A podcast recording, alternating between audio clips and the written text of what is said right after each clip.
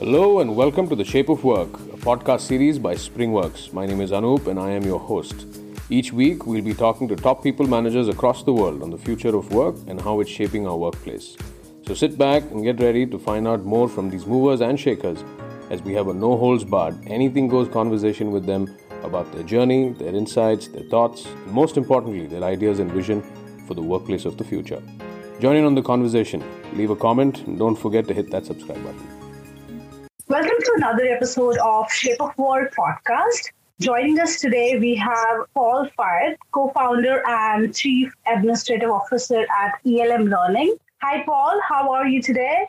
Good, thank you. Awesome. So, Paul, we have so many things, and my listeners as well want to know so many things from you. But before we go ahead with a lot many other questions, can you tell us and our listeners a bit about yourself, your career journey till now? Ah, sure. So my background is I have an undergraduate degree in small business management and entrepreneurship, which is why I have been an entrepreneur since the beginning of my career, uh, working for multiple companies, starting up multiple companies. And I have a master's degree with a focus on organizational behavior. So a number of the companies are in learning or in a learning environment. In the past, I was president CEO from 1991 until 2012 of a company company called HHA Services, which worked with medical facilities throughout the United States, providing service management and employees for service departments such as housekeeping, laundry, linen, transportation, food services, construction, so on and so forth. And we grew that company to, we managed just over 5,000 employees in about 22 states. So we grew that company over the years and I sold that company in 2012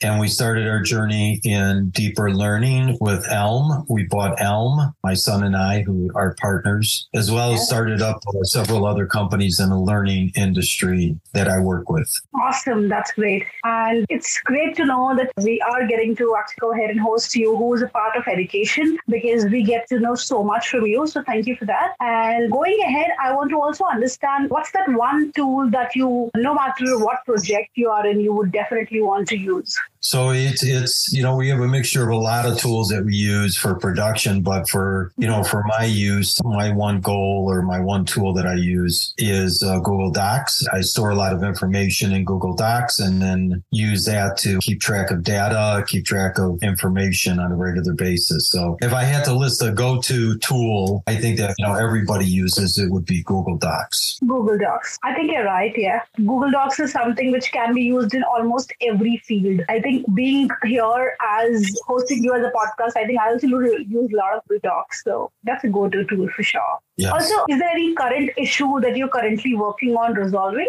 So we do a lot of, you know, within our own company, we monitor the hiring process very, very closely. And I work with a company that I also own called Positive Leader. And I'm currently working on automating a, an assessment tool for personalities that I've had since 2007. So I'm currently working right now on updating and automating that for use on hiring processes, matching people people up with the right organizations and within our own organization. So that's taken up a lot of my time right Wow, but that's such a great thing. This is something where people invest a lot of time. Probably they can use the same time on something else and once it is automated. So this is brilliant. Do you think we already have such tools in the market? I think they already have such tools, right? They do, and I've used the tools in the past. In fact, I've worked with the universities in the past since 1999, different universities and different companies. And we formed Positive Leader in 2007 because I wasn't satisfied with the tools that were provided. They weren't very specific to actually respond to positivity. So we call it the PATH positive assessment tool. So for mm-hmm. me, it's more if I wanted something custom that I could use that would directly measure and not have it be extremely long, but yet be very accurate. So working with a number of professors over the since 2012, and we've had it in operation since then with thousands of people having used it. But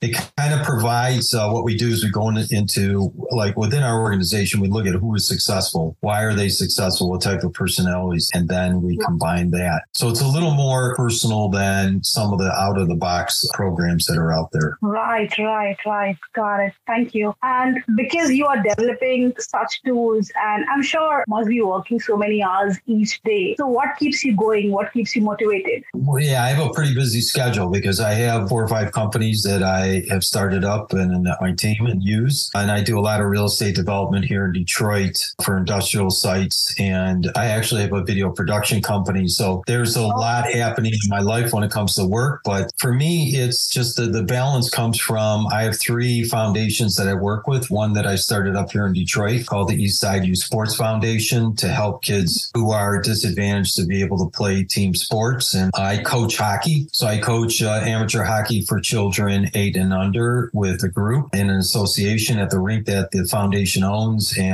we work a lot with inner city children and children of color to be able to come to play sports that they normally couldn't play, such as hockey. And then I belong to a couple of other foundations. I work with a foundation called the Sarin Fund, which is in Nepal, high altitude trekking. And I usually go for a month every year to visit the schools that are in the mountain areas and work with the fund, which is helping to stop sex trafficking in, you know, third world countries such as Nepal by providing education for girls. My wife and I sponsor a number of girls mm-hmm. And then I get to meet with them. And then I also belong to another organization called Friends to Mankind, which is out of Canada and Malaysia, which mm-hmm. is a organization that just works to provide a change in humanity in the way that we do things. So big reader, you know, I, I enjoy my treks and my vacations. Uh, my wife and I walk a lot, almost every night, four or five miles. And, you know, I have a lot of downtime as well as a lot of uptime. So being as, as my age, I've learned to not focus all my attention to have a stupid time like watching Netflix or Hulu or, you know, funny, funny shows yeah. or painful shows. That's so, so much. I think listening to you, I am inspired myself. You're doing so much, but just not one thing. Excellent. And I think our listeners will definitely get inspired. I, am sure half of them who are already will be listening by now. So moving yeah, on. So the, yeah. the, I'm sorry, I didn't mean to interrupt, but the other thing is, is within the last four years, three years, I've been working with a guru. So I've been working with a person who, from the DV Institute, uh, Dhyan Vimal, who is a guru who works out of Malaysia, works within India and Nepal and, and throughout the world. So he has also been helping me find more balance in my life. I think that, you know, it's important for you to find out whatever it is that you can do in right. order to, to create that balance. Right. So you think the people around you also motivate you and help you finding a way out, or you think only, you know, you get to know things from reading books or any other materialistic things? Well, I think when it comes to humanity and, you know, the things that I think are important to the foundations that I'm a part of, I get a lot of support from, you know, the people that are within those foundations and from reading different books about philosophy and about humanity and being involved with the DV Institute.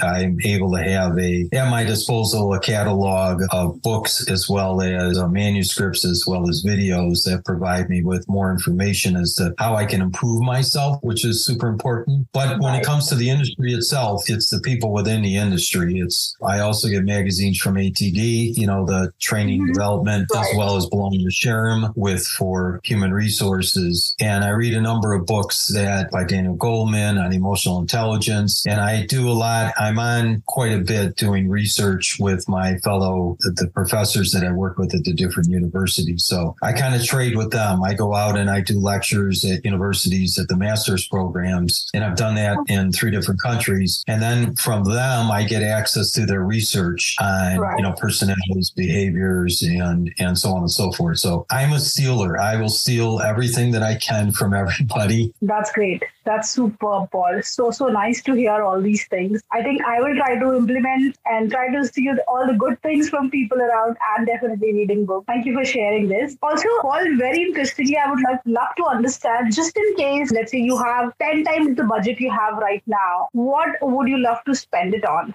So that's interesting. Um, 10 times the budget. I wrote it down and then I put a big question mark. What would I, what would I spend it? I think I, you know, First of all, I'm very fortunate to have the incredible team that I have that we have at Elm Learning. And, you know, they're just incredible people. So I think part of a large portion of that, I would like to be able to provide some type of a bonus programs or some type of pay that would provide for them to feel good about what they're doing. You know, our budgets are tight right now. So 10 times would give me an opportunity to do more for the employees uh, within the organization. And, you know, when you've been around as long as, you know, I have and other people, you start to realize that your greatest asset is the people that work for you and really, you know, nothing else. I think so. A portion would go there. A portion would go into trying to look at the new technologies that are out there, you know, maybe do some experimenting with VR and getting more involved with the VR process and seeing if that is something that can actually provide for better training. So probably, you know, innovation, spend some money on innovation without question. I think expansion, you know, I, we would have to to add personnel to expand a little further, or maybe just purchase another company within the industry or partner up with other companies within the industry to create a larger program that, you know, that can follow our philosophy. So I look at those main components. I think people first as my resources. You know, I think technology and innovation most definitely, and then always expansion, you know, because if you don't grow, uh, you shrink and you die. So I think right. the logical point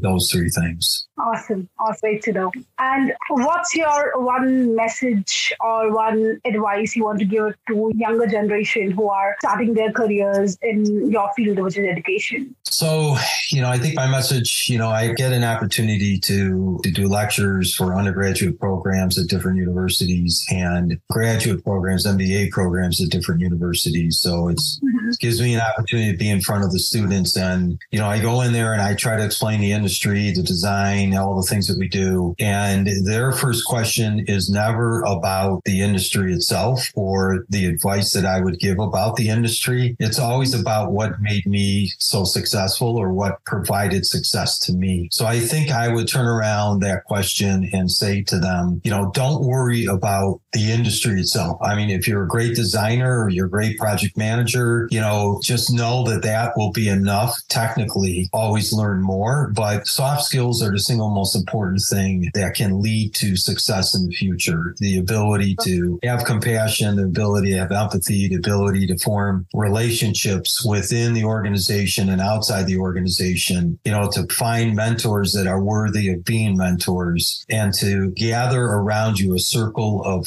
people that you know you can trust and will help advise you and move you through the industry and to keep those relationships. You know, when I look back at my own career, you know, I've had the same attorneys, the same CPAs, the same mentors, the same people that I follow, like Daniel Goleman and other people with emotional intelligence that I know will be there forever. I don't focus my attention on leaders of the industry because they come and go, but more or less the people that can provide. I also feel strongly that there should be a relationship between academic and business. And, you know, CEOs should spend more time with the academic part, whether through relationships with professors or through research. You know, they're at the cutting edge of what is happening, but they're not, they can't share it unless we're willing to accept it. So I would advise them to form a relationship with a professor or a future professor and utilize those people for research and for information and share data back and forth so that right. future leaders will have that information. That's great advice. That's great advice. Yeah. And I think this will be my favorite. I would definitely want to know,